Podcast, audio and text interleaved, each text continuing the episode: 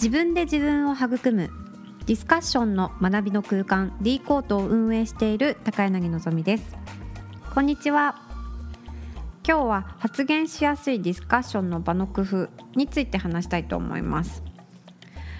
私もこう D コートではもちろんですし実際の教育現場に行った時にですねこう子どもたちにディスカッションしてもらうもうまさしく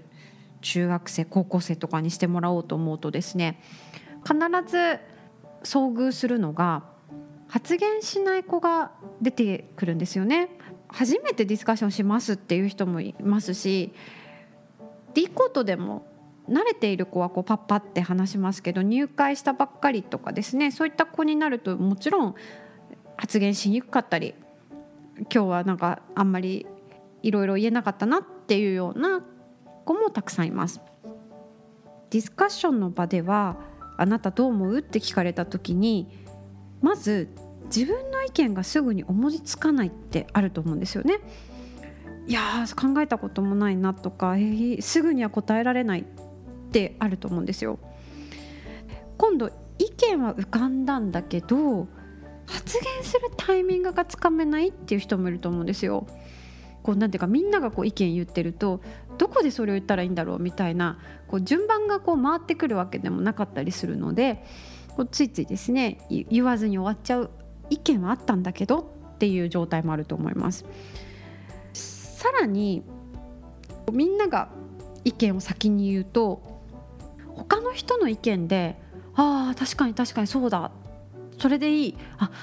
私もそうかも」っ言ってこうなかなか自分の意見かって言われたら難しいんだけど結構もう今出た意見で納得してしまってこう自分の意見はない気がするみたいなですね、一緒な気がするみたいな。そういった人もいて発言する必要ないかなってこう思っちゃうなんてこともあると思います。でこういう単純に発言できないではなくて意見が思いつかないのかタイミングがつかめないのかっていういろいろな人によって理由があると思うんですね。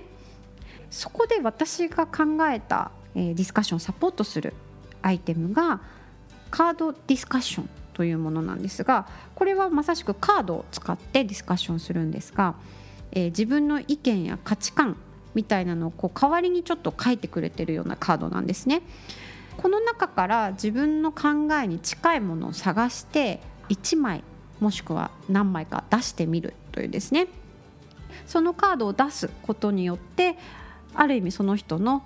意思表示がされてますのでそこからみんなが質問したりとかじっくりそのカードの意見から自分の意見を紡いでいくそんなまあちょっと工夫をしています。すごくいいのがまずですね意見は言葉として自分で発しなきゃいけませんがカードは一言も発さなくてもまず出すということができます。だからほとんどの子たちが必ず出してくれます。出さないって子はもう私も見たことないぐらい必ず出してくれます。でもう一つはあなたの意見はなんて聞かれるとびっくりしちゃいますけどカードをきっかけに質問がしやすくなるんですよね。だからこれ同じだねとかって言いながらですね自分がなんでこのカードを出したのかっていうのはむしろその理由を言いたくてそわそわして待ってるみたいなことも起こり出すぐらい やっぱり一つのきっかけになると。でもう一つはですねこれはまあ意見が言えない人のためというよりもどちらかというと場として重要なんですけど話があまりにこう脱線したりするディスカッションもあるんですがそれがこう起きづらいですねやっぱみんなそれぞれのカードそれぞれのつまり意見に関心が向きますんでなんかこうあっち行ったりこっち行ったり全然違う雑談を始めたりっていうことがすごく少なくなるっていうのがこのカードディスカッションの、まあ、いいところですね。まあ、実際私高校生とのディスカッションを依頼されてやったことがあるんですがその時に私たち成功するために努力と才能どっちが大事かっていうお題でディスカッションしたんですがこれも別に私努力だと思うとかいやこれ難しいよ努力何パー才能何パーかなとかって口頭で意見を言えるかっていうと難しいですよね。その時にカードを使ったんですね。努力と才能のカードをどっちかを出してみるというですねこのディスカッションでカードの効果というのがですねすごく見られたんですがまずですねみんなみんなが出すカードにすごく興味を持つんですよね。単純に言えば自分と同じ人とかですね違う人とかですねさらに高校生で面白かったのが両方やっぱり出すっていう子も出てくるんですよね。どうしても決めれないとかいや実はこういう理屈があるみたいな感じで重ねておいたりですね